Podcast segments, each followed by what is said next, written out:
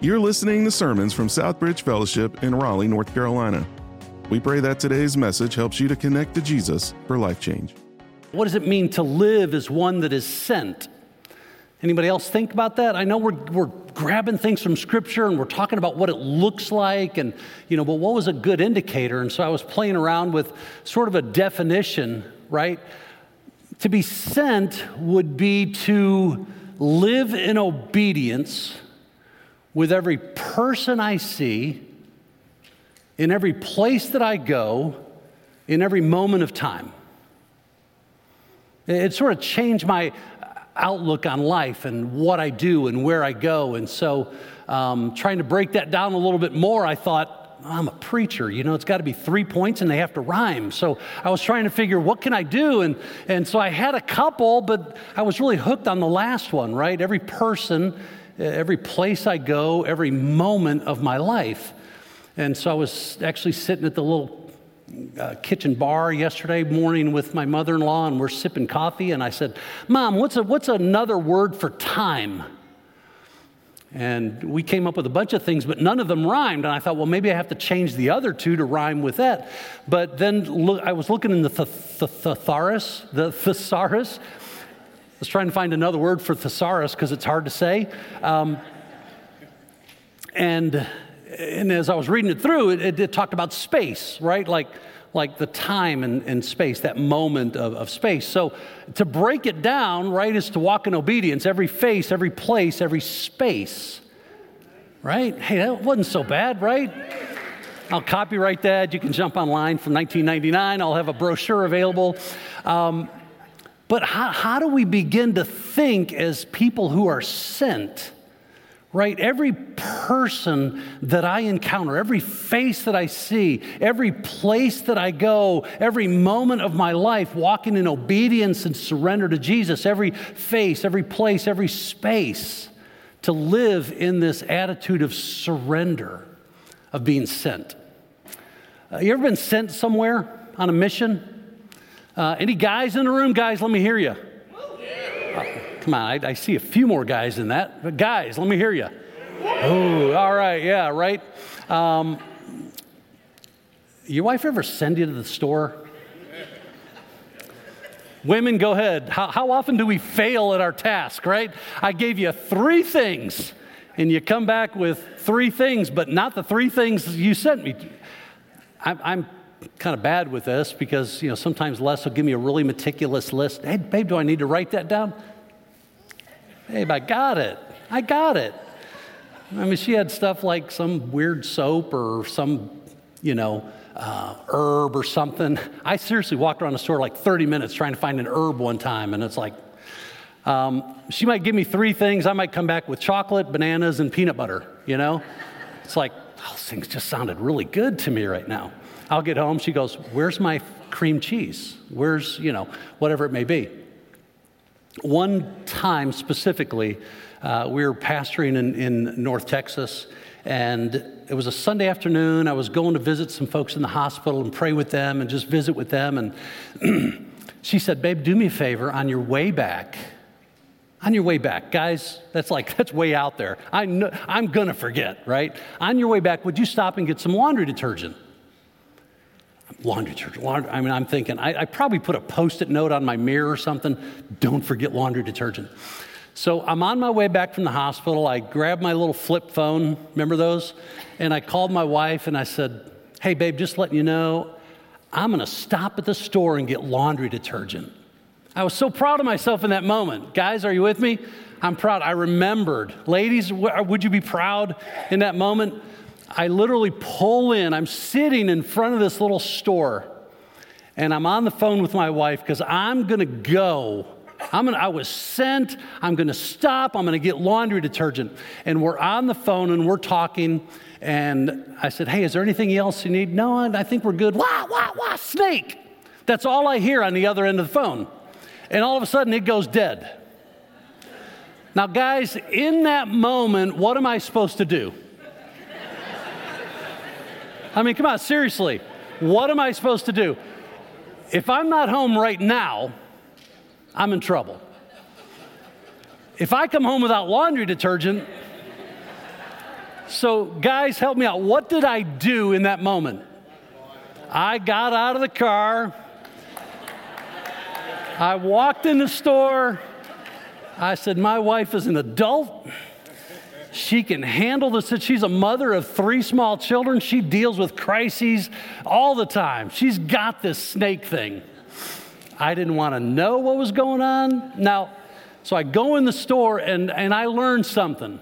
Walking in the laundry detergent aisle is like walking in the cereal aisle. what is all this stuff? Right? And I know the cereal aisle because all the good stuff's down here. All the, all the cereal I like is down here because they market it to the children. So I'm down here with all the sugary goodness. I don't know what I'm doing in the laundry detergent aisle, but I, I got something and I casually drove home. My phone is not ringing, it's not blowing up. I get home and there's a truck sitting in our driveway from a, a guy that we had had the privilege of leading to Christ and baptizing. His name was Bo. Bo the handyman. And so here's Bo the handyman's truck sitting in her. She knew not to call me back. She called Bo. what she didn't know about Bo is Bo. I mean, Bo's just a big, burly, he is deathly afraid of snakes. and Leslie didn't know that, but Bo was not going to put on, it's like, oh, Miss Leslie, I got this. Where's that snake? I'll. when you're sent, you got to stay on task. And I think sometimes when we live as sent individuals for the cause of Christ, we get distracted by other things.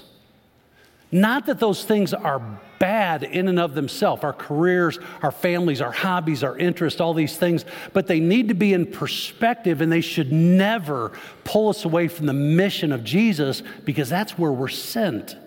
Every face, every place, every space. So we're going to press into Matthew chapter 9 this morning. If you have a Bible, I trust you do. Say, I got mine. Matthew chapter 9, go ahead and turn there. We're going to unpack a few verses.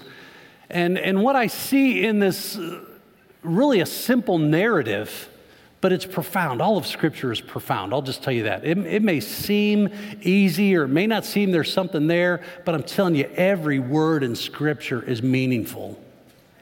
Matthew chapter 9, if you're there, say, I'm there. Matthew chapter 9, we're going to start in verse 35. And I simply want to, to, to look at five things that I see in this passage with Jesus and his disciples and the crowd that's there. Five indicators, five things that we should understand if we are going to be one that is sent by Jesus.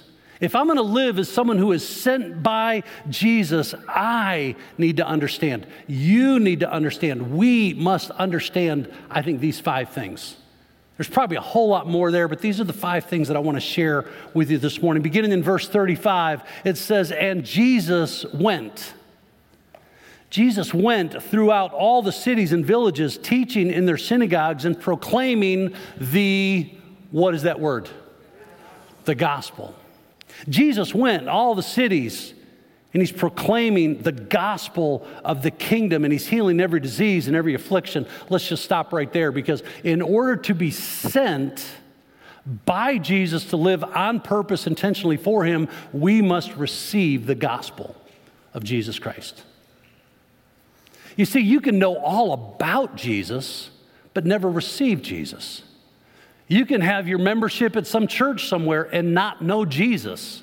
I know this from personal experience because I've talked through the years with countless people who will tell me uh, that, that they're going to go to heaven because they're a member of a church, or they're going to go to heaven because uh, they've taken communion or they've been baptized. And I simply say, Have you come to that place in your life that you know beyond the shadow of a doubt you have surrendered your heart and life to the person of Jesus Christ? That you've trusted Him for the forgiveness of your sin because you can't pay that price on your own.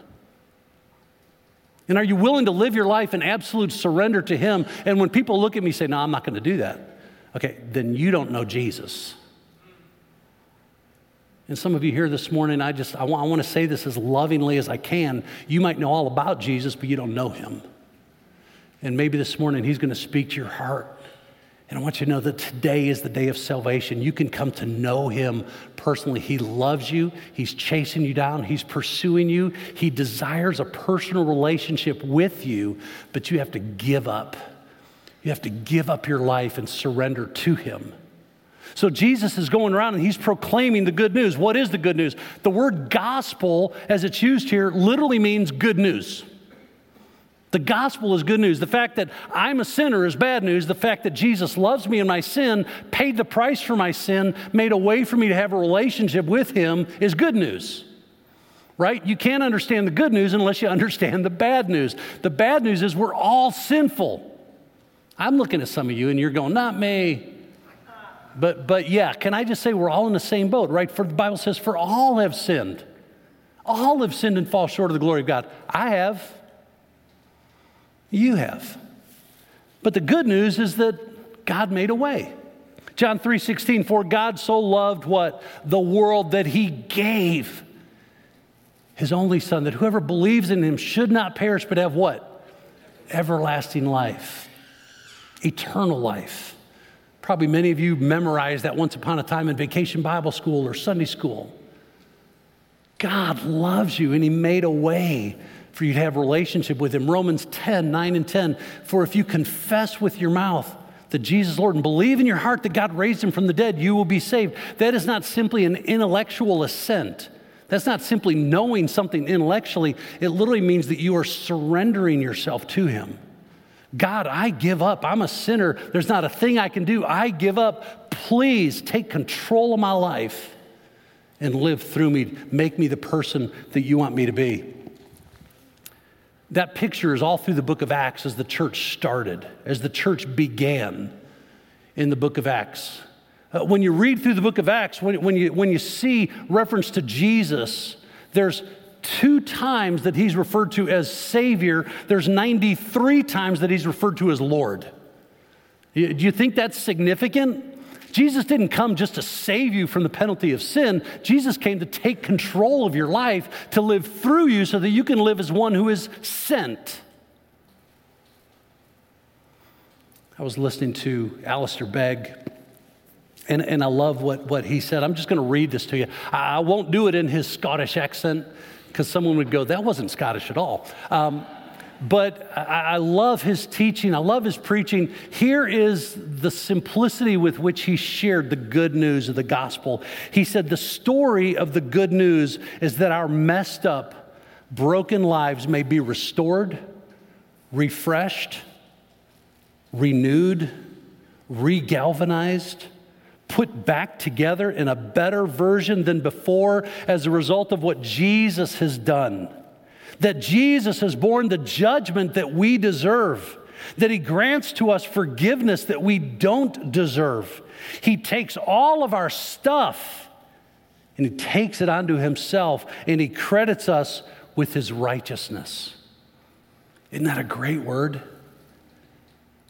The good news, the gospel is that Jesus doesn't give me what I do deserve, but he gives me something that I don't deserve at all. And so, as we look at this passage, what we realize is that when we become a recipient of the gospel, once I have received the gospel, I now become a participant in the gospel with Jesus. So we must receive the gospel. But second, I want you to see that we need to look then to the model of Jesus. Jesus is going around and he's proclaiming the good news. And, and what you see when you read the book of Acts, let's just put the, or the book of Matthew, well, let's put this in context for just a moment. We're in Matthew chapter 9. You go to the beginning of Matthew 9, you go back into 8, 7, 6, 5. What you see is Jesus teaching, Jesus doing miracles, Jesus healing blind people, healing paralytics. He's teaching, he's doing all these incredible things because back in Matthew chapter 4, Jesus began to call to himself in his public ministry his first disciples. So, from four all the way up now through chapter nine, what we see is Jesus doing the work of the ministry while his guys are following him around. And what Jesus is doing is he is modeling for them, he's teaching them by example here's what we do. Now, Jesus didn't call them and say, hey guys, come with me. We're going to go to the synagogue and we're going to sit around and watch video series and read books and do all these things. He said, nope, you come and follow me Do life with me. And while we're doing life, you're going to learn by my modeling, by my demonstration, by my example of what ministry is all about. And along the way, I'm going to teach you. He modeled it. If we're going to have the ministry of Jesus, we need to have the, the model of Jesus' ministry. Jesus, here in this text, now as we come to the end of chapter 9, sort of temporarily turns away, if you would, from his public ministry, and, and he begins to, to press in and concentrate exclusively on these men that he is discipling. And there's an interesting change of language from verse 35 of chapter 9 to verse 1 of chapter 10. Because all along the way up to this point, Jesus is doing, Jesus is doing, he's teaching, he's healing, he's teaching, he's healing. He's got this multitude of people that are just following him, this crowd that's following him because Jesus is awesome, right? And he's doing all these incredible things, but now there's this shift because Jesus is now saying, Hey, look, I've been teaching you these things. I've been demonstrating and modeling what this looks like. And then he comes to chapter 10, verse 1, right after our text this morning. And this is what he says He then called his disciples to himself and he gave them authority. Oh, Jesus has been doing all this now he turns around and says, Now I am giving you all authority. Go preach the gospel. Go heal. Go sick. Go raise the dead. Go cast out demons. Now I don't know about you, but I'd have gone, I'm not ready for that. I haven't taken the 12 week course, right? Hey, I just, I, I, I just kind of came along. I'm just starting to follow you here. Uh, I, I don't know enough. And, and we would have started throwing out all the 21st century American church reasons why we can't participate in the ministry. I'm not, I'm not smart enough. I'm not called to do that. Jesus is modeling for them. And then right here, he says, I am giving you authority. If you've become a recipient of the gospel, you are now a participant in the gospel ministry. It's no surprise that Jesus finishes his earthly ministry in Matthew chapter 28 after he's been dead, after he was buried, after he rose from the dead, appeared to his disciples for 40 more days, teaching them. He's standing on the mountain in Galilee and he's saying, All authority in heaven and on earth has been given unto me, therefore go and make disciples. Here's where that started. The things you've heard me say, the things you've seen me do, you go do these things. And I'm going to model it for you. And I'm going to teach you along the way. I'm going to do it. I'm going to teach you. I'm going to give you a chance to do it. I'm going to follow up with you. Hey, you could have done this a little bit different. This was Jesus' modeling process. The problem with, with church today is that we expect this of our leaders, but not everyone else. And that's, that's not what the Bible is teaching us. We are the body of Christ.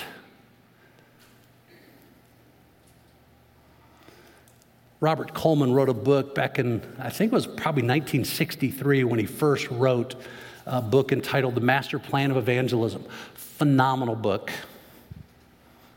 Absolutely phenomenal book revolutionize the way you see and perceive your life and your ministry with Jesus Christ. And he walks through the process of what Jesus did with his disciples, right? From his selection to his association to his consecration to his demonstration, then ultimately to the release. And that's exactly what he's doing here. He has been demonstrating. He's selected them, he's consecrated them, he's teaching them. Now he's demonstrating for them what this means.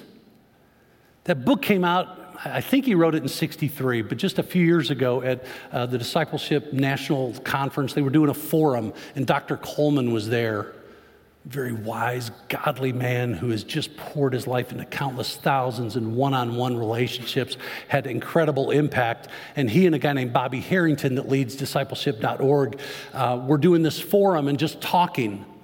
And he was talking through, uh, and, and they took the, the manuscript of that and turned it into a booklet called uh, Revisiting or Rediscovering the Master Plan of Evangelism. And speaking about this process of demonstration, I want you to hear what this elderly gentleman shared after all these years. He said, In everything else, they, speaking of the disciples, witnessed his, that's Jesus' compassion for the people, healing the sick, opening the eyes of the blind, and displaying tenderness for the children. They were learning to have a real consciousness of social needs of a lost and floundering world. He didn't write them off, He loved them, even the people that rejected Him. They were seeing this in living color, incredible as it may have seemed to them. They were learning what it means to have a burden for lost and hurting people. How are the disciples to pick up the idea that they, have a, they should have a burden for lost and hurting people? They saw it demonstrated in the life of Jesus. So we have to look to the model of Jesus. This is exactly what, what Jesus said, John chapter 20 and verse 21. Pastor Scott will preach on this in a couple of weeks and really unpack it. But, but he said, As the Father has sent me, even so I am sending you. This was Jesus' ministry. Even as the Father sent me, I'm gonna, I'm gonna go witness and I'm going to heal and I'm going to do ministry and I'm going to teach you and I'm going to instruct you. I'm going to demonstrate what it means. I'm going to model it for you and then I'm going to send you to do just what I've been doing. And you're going to take somebody with you. You see, we're never going to have the ministry of Jesus apart from the methods of Jesus, and that was modeling.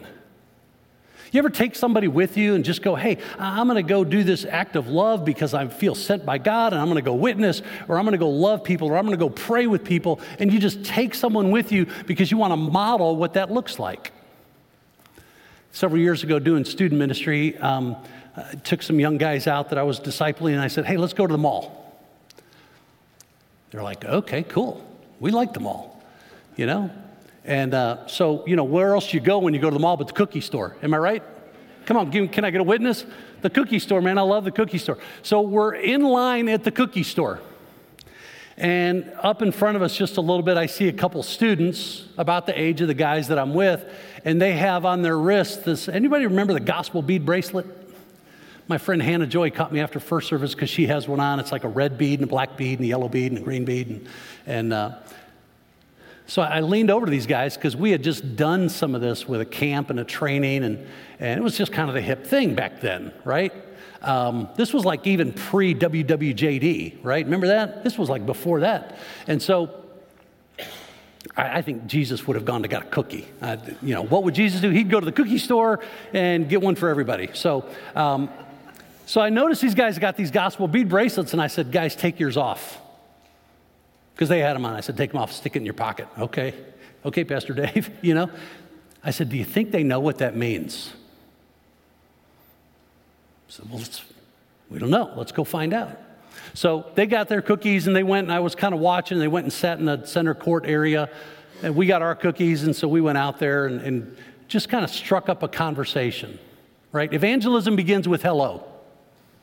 If you don't know what to do this week, just say hello to somebody and just see where God takes that. So evangelism begins with hello. So I'm like, hey guys, how you doing? Oh man, we're good, we're good. And, and uh, I said, you know, I, I, see that bracelet you have on. And uh, I mean, it's interesting. It's just, I said, what does that mean? What, what are those colors? They go, I don't know. Right? They've been at some function, and it's like, I don't know. I said, you know, I said, it's really interesting. I said, now I'm kind of old and stuff, but I remember when I was a kid, my parents took me to Sunday school. And I said, there was this book. And I said, it, it just it reminds me of those same colors because it was, they called it the wordless book. Now, you know, everyone's kind of turning our chairs in and we're talking. And I said, they called it the wordless book, and, and every color represented something. I said, I remember black talked about sin and how red was the blood of Christ, and white means that he washes away my sins, and the good news of the gospel, blah, blah, blah. So after a while, these two young guys in the mall give their heart and life to Jesus Christ. Now, that was awesome. these two young guys that I was discipling at, at the time got so, I mean, not because of that. God had a call in our life. That's why I was with them, intentionally pouring into them. Both those guys are pastoring churches right now. And, but, but it was already the call that God had in their life. What I wanted to do is demonstrate for them the simplicity of a gospel conversation in everyday life.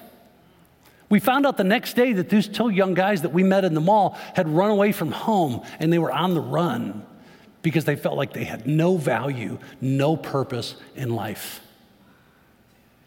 And so they had not gone home that night, but the next day we were actually able to reconnect them with their families. But, guys, listen, the, the truth of the matter is we have to model for people what it is to do ministry. We can sit around and teach it, and we can take notes, and we can fill in blanks, but there's nothing like just go do it. Just go out and do it. We have to model the ministry and we have to follow Jesus' example in doing that. So we have to receive the gospel. We have to look to the model of Jesus. But the third thing I want you to see, listen to me really careful. We need to see people the way Jesus sees people. We need to see people the way Jesus sees people. I don't know if you've noticed this in our culture, but there's this huge divide. Anybody, I mean, it might seem really subtle to you. Anybody else notice that? There's this huge separation that's growing more and more and more in our culture. And as followers of Jesus Christ, we are quickly becoming the most bigoted, most intolerant people on the face of the earth. Now, listen, who is responsible to bridge this gap of separation? Jesus has bridged the gap, and he's sending us to a lost and dying world. And in order to do that, we have to see people the way Jesus sees people. Now, I know, if you're anything like me, people are irritating.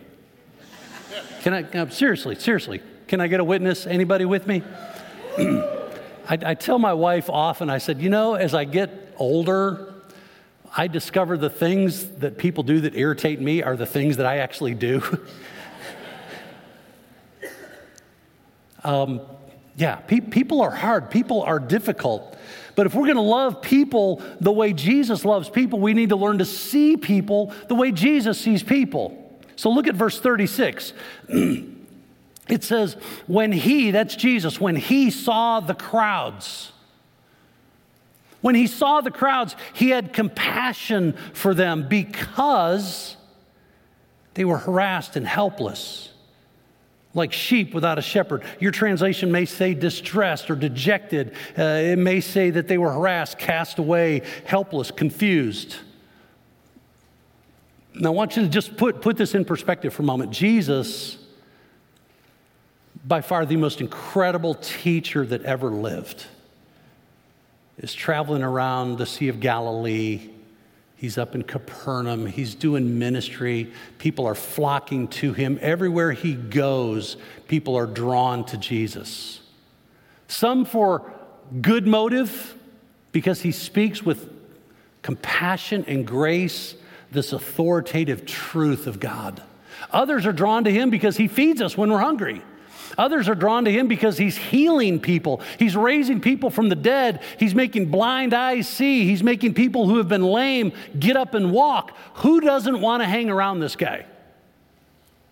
So we don't know exactly the setting. We don't know where he is in this moment. But at least in my head, I imagine him maybe along the, the shore, the Sea of Galilee, and, and seeing people coming toward uh, the shore.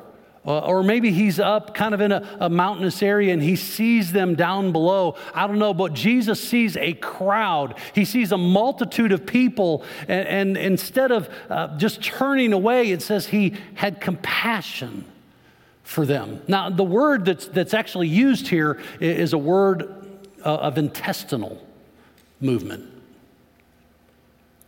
almost as if to be disemboweled a hurt, a, a longing, a, oh my gosh, this is awful.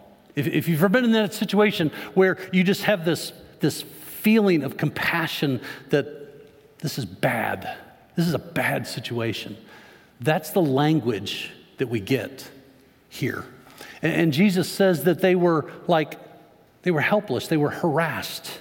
Uh, the language, again, if you break that down a little bit, we, we start getting this picture uh, as Jesus is, is, speaking these words. The disciples w- would have not just seen this as, oh, hey, look, people are, are having a rough time. the language of Jesus would have, would have been almost like a flaying or a skinning.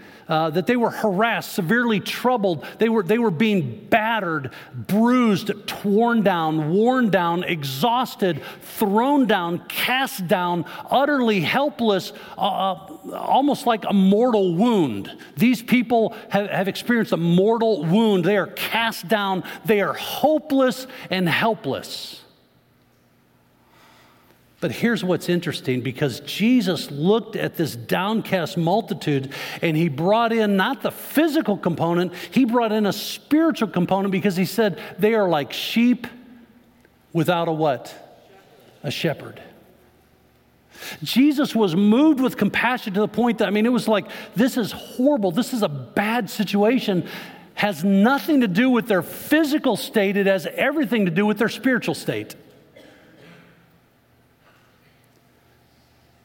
He's speaking to his disciples. He's modeling and teaching and instructing them. Guys, listen, these folks are helpless. They are defenseless. They are spiritually battered. They are spiritually thrown down. They are without spiritual leadership. They were without care. They were without nurture. No one is proclaiming the love and the goodness of God to these people. That's why we're here. Who's supposed to be doing that for these people?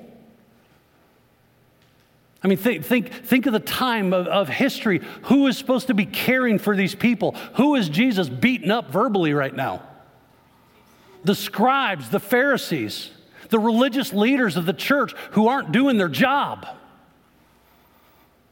So much so that we see it. Let me just jump back, Matthew chapter 23 because Jesus comes back several chapters later and, and, he gives seven woes to the scribes and the Pharisees. Let me just read a couple of verses. Matthew chapter 23 and verse 4, speaking of the scribes and Pharisees, he says, They, the scribes and Pharisees, tie up heavy burdens, hard to bear, and they lay them on people's shoulders but they themselves are not willing to move them with their finger. In other words, they, they have answers in the holy word of God, but they aren't willing to do a thing about it. Verse 13, but woe to you, scribes and Pharisees. Now, can I just stop right there? Woe to you, child of God. Woe to you, person who claims a relationship with Jesus. Woe to you, Southbridge Fellowship, if you are a hypocrite. For you shut the kingdom of heaven in people's faces, for you neither enter yourselves nor allow others who would enter to go in. He's saying, Woe to you for not doing the work of the gospel that you have received. And so he's getting on the scribes and Pharisees. But listen, let's put that in New Testament church terms. We are the priesthood of the believers. you and I have responsible for what? Every face, every place, every time and space. You see, if you're face to face with someone in your workplace, in your neighborhood, in your family, at the store, at the hospital, at the mechanic shop, whatever it is, you're there, not me. You're there, not Pastor Scott. You're there, not Pastor John. You're there, not Pastor Brad. You're there, not Pastor DJ. You're there, not any one of our elders. So when we talk about being passionate about connecting people to life change, uh, to Jesus for life change, what does that mean? We say it at Southbridge all the time, right? We are passionate about connecting people to. Say it like you believe it. We're passionate about connecting people to Jesus for life change. Are you? You see, we can only be passionate as a church when we're passionate as individuals. We can't go, oh man, Southbridge, we're passionate about. Well, so what do you mean when you tell someone that? Do you mean, well, I give money regularly to the church so that we can pay Pastor Scott to be passionate about connecting people? You see, I can be passionate. Pastor Scott is passionate about connecting people to Jesus for life change. He's passionate, one of the most passionate people I know about seeing lost people come to Jesus and engaging lost people. But we as a church are only passionate when we as individuals, when I, go ahead and put yourself in there, I am passionate about connecting people to Jesus for life change. Therefore, we as a church are passionate about connecting people to Jesus for life change. Somebody say, Amen. amen. Okay, so that means you're on board, right? We do this together, we don't do it individually. We do this collectively. We live as family, and we do this collectively as a church. Dr. Paul Brand, uh, I want to read just a segment from his book. Dr. Paul Brand was born in 1914. He was born to some missionary parents in India. And he had a, a, love for the medical field, so he ended up going into England and he got a medical degree. Uh, he became kind of a pioneer in the world of leprosy. Now, you know, Jesus dealt with a lot of lepers, right? Um, it, was, it was Dr. Brand who kind of came to the realization that leprosy is really not a skin disease, it's a tendon disease. And what would happen most often is that someone with, with, with nerve problems in, in their hand or their foot or their leg, they didn't have feeling. And so they would get an injury or a wound, and without being properly cared for because they can't feel it, the skin would begin to rot. And so lepers were perceived as this, oh, you can't touch them, you can't touch them. And so Dr. Brand was one of these guys in the medical arena that, that began to press into uh, realizing this is not a, tissue issue, it's a nerve issue. And, and he was uh, kind of a medical pioneer in, in developing a tendon transfer surgery. I mean, incredible guy, loved the Lord, he wrote a book, he wrote uh, several books, but he wrote a book uh, years ago called Fearfully and Wonderfully Made. And in that book, I just want to read this segment to you. He says, He, that's Jesus, reached out his hand and touched the eyes of the blind. He touched the skin of the person with leprosy. He touched the legs of the cripple. He said, I've sometimes wondered why Jesus so frequently touched the people that he healed many of whom must have been unattractive, obviously diseased, unsanitary, smelly. With his power, he easily could have waved a magic wand, but he chose not to. Jesus' mission was not chiefly a crusade against disease, but rather a ministry to individual people, some of whom happen to have a disease. He wanted those people one by one to feel his love and warmth and his full identification with them. Jesus knew he could not readily demonstrate love to a crowd, for love usually involves touching. How do we see people? Do we see people the way Jesus sees people? This was Jesus' mission.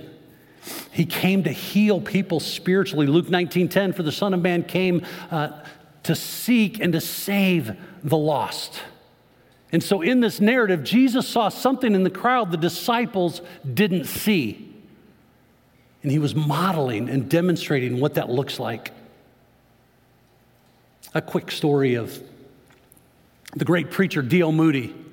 Uh, many of you know the, the works and the writings and the history of D.L. Moody. Years ago, he was in a uh, uh, crusade. He was in an evangelistic crusade in England, and, and three clergymen from, from England set up a meeting with, with D.L. Moody because they wanted, to, they wanted to learn his trick of the trade, right?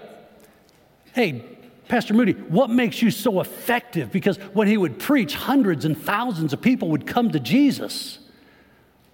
And so they set up a meeting and they, they had a meeting in his hotel room. And, and D.L. Moody asked the clergyman, he said, Come and look out my hotel window and tell me what you see.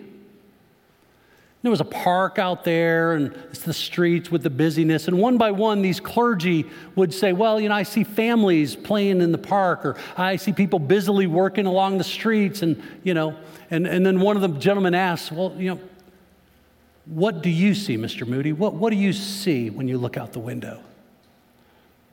And I don't want to mess up exactly what he said. He said, I see countless thousands of souls that will one day spend eternity in hell if they do not find the Savior. What do you see when you look at people? Now, don't get me wrong, we live in a messed up world. But they either become our enemy or they become our mission field. These are people that Jesus loves, people died for. So we have to receive the gospel. We have to look to Jesus as a model. We have to see people. Fourth, we have to pray earnestly. Pray earnestly. He says it right here when they ask. It's like Jesus says, therefore, because of these things, because of the spiritual condition of these people who are doomed for an eternity separated from the love of my Father, therefore, he says, pray earnestly. to the Lord of the harvest. Pray earnestly. Now, if you're like me, most church folks, we're going to look at this and we're going to think, oh, we need to we need to pray for lost people. And we do. 2 Timothy 1 gives us really clear instruction he, he's given us instruction on what it means to pray for people, to care for people. Uh, I'm sorry, 1 Timothy, I think 2, 1 through 8, just talking about praying for our leaders and praying for all people. And, and so, yeah, we need to pray. But it's interesting because what Jesus says here is we need to pray earnestly, not for the lost. He doesn't say, hey, you need to pray for those people who are lost. Jesus says, I want you to pray to the Lord of the harvest to send laborers. Now, most of the time we look at this and we simply say, oh, this is a great evangelistic thing. People are out there and they need Jesus, and, and we're going to send the Lord of the harvest who brings people to himself. Most scholars believe this is really a title given to God about his judgment. The Lord of the harvest is, is, is a title of judgment. Jesus is looking at these lost people and he says, There is a judgment coming upon these people, and they will forever spend an eternity separated from me if they don't find me. So pray the Lord of the harvest would send laborers to help rescue these people from eternity of perishing. There's a different sense of urgency that Jesus is speaking with when he says, I want you to pray earnestly. Not that we shouldn't pray, we have to pray for people. Jesus also says in his, in his ministry, He says, No one comes to the Father unless the Holy Spirit draws him or enables him. We need to pray for lost people, but while we're praying for lost people, I need to pray that I'm willing to be an answer to that prayer. Are you with me? If you're going to pray for somebody, it changes your perspective on who they are. Begin to pray for your enemies. Pray for those who persecute you. Pray for those people that irritate you and annoy you. So please pray for me, right? Uh, I want you to, to pray for these people.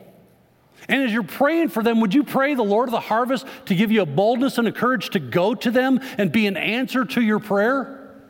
That's what he's saying. Pray that the Lord of the harvest give his people a sense of urgency, that they wake up to the reality that these, that these individuals are lost and separated from God. Fifth,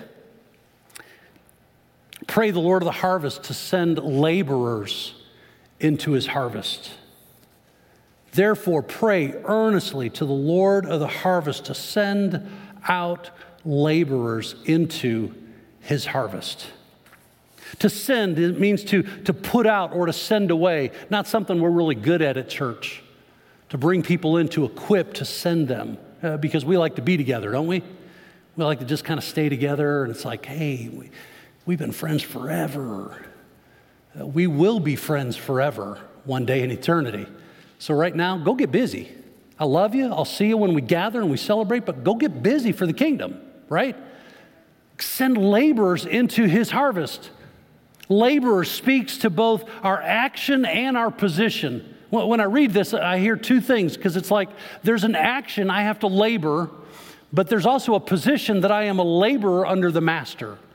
So it speaks to my position with Christ as my authority, that he's going to rule over me and I'm going to live in submission and surrender to him. Amen? It's his harvest. I'm simply a laborer, co laborers with Christ, as Paul tells us in Romans. We're heirs, co heirs with Christ. We're working with him. He invites us into the mission. Jesus comes back in Matthew chapter 20 and tells the story. In verse 1 of chapter 20, it says, For the kingdom of heaven is like a master of a house who went out early in the morning to hire laborers for his vineyard. And after agreeing, right, I've agreed, I've accepted the gospel, I've agreed to live in surrender, I've agreed to be a laborer in the field with a laborer for a denarii a day, he sent them into his vineyard. I've made an agreement with God to live in surrender and submission to Him, and He is sending me out. He is my authority. My position is under Him, and I have to work. I am not, now here we got to be really careful. I am not working for my salvation, I am working because of my salvation. I am saved, I am secured based on nothing that I have done, but by the grace and the mercy of Jesus. Now I get to get involved. What's your motive being here today? Are you here because you have to be, or are you here because you get to be? I get to be here today. I get to go to a lost and dying world. I get to live in relationship with Jesus Christ. I get to tell people about the love and the grace and the mercy of Jesus Christ. I get to be involved. I don't have to, I get to. It's the same word that probably many of us have memorized in 2 Timothy chapter 2 and verse 15. Uh, do your best to present yourself to God to one approved, a worker you may have memorized this in King James a workmanship, right? A workman who needs not to be ashamed, rightly handling the word of God. So I'm not sure how God is speaking to your heart today, but here's what I want you to do. I want you to take your things and just close it up because we're going we're to stop. How is God speaking to your heart? Maybe you're sitting here this morning and someone just needs to give your heart and life to Jesus. Today is the day. Don't run. Don't leave this place without saying, God, I need you. And the best way and how I give you control of my life. There's no magic prayer, there's no magic words. It's simply surrendering your heart and life to what God has already done for you and living in surrender. As Nikki and Bryce are coming, I'm going to be right over here. And if you want to come and talk about what it means to have a relationship with Jesus, I would love to talk with you. Or find someone near you that you know and say, Man, help me understand. What does this mean? But if you've never given your life to Christ this morning, can I just encourage you to receive the good news, receive the gospel of Jesus Christ? Maybe you realize that God is sending you somewhere. Maybe God is dealing with your heart because uh, you need to see people the way God sees people. Maybe God's calling you in your personal walk and relationship with Him to begin to step up and begin to model for someone else and begin to teach them and instruct them and take them with you and teach them what ministry is all about. Maybe your prayer life needs to change. Maybe your action and boldness needs to change because you need to go and step out. God, this morning it's all about you as Nikki and Bryce are going to lead us in a song, it's all about Him. God, I'm sorry for anything else that I've made it when it's about you. And so I want us to just do business with God this morning. And you're going to be invited to stand, but if you want to remain seated, you remain seated right where you are and just do business with the Lord. God, how are you sending me? Do I see every place, every, every, every face, every space? If you want to come down here and pray, I invite you to do that. If you want someone to come with you, just, just look at somebody and, and invite them to come with you and pray together for you or for someone else. If you want to come talk to me, I'll be right over here, my right, your left. Come and talk. Let's talk. Let's pray together. God, what do you want to do in this place in us so that we can leave this place and you can do a mighty work through us to a world that is lost and separated from you? Just want to invite you to do business with the Lord with your heads bowed, your eyes closed. Father, throughout this place, we just want to be honest. We want to be transparent. Your spirit is alive, your spirit is working. Lord, you desire to do a work in us so that you can do a mighty work through us to reach those, Father, who are lost without you. God, we want to be a people who are passionate about connecting people to Jesus for life change. Lord, I pray that you stir your spirit in our hearts this morning. Lord, that we are not simply attenders. We are not simply passively looking at ministry taking place, but God, that we are stepping in with boldness and courage to participate with you on your mission of rescuing lost people. We love you and we praise you. And God, this morning we give you all the honor and all the glory. And I just invite you in these next few moments to just do business with the Lord as He leads you. Thanks for listening to sermons from Southbridge Fellowship in Raleigh, North Carolina.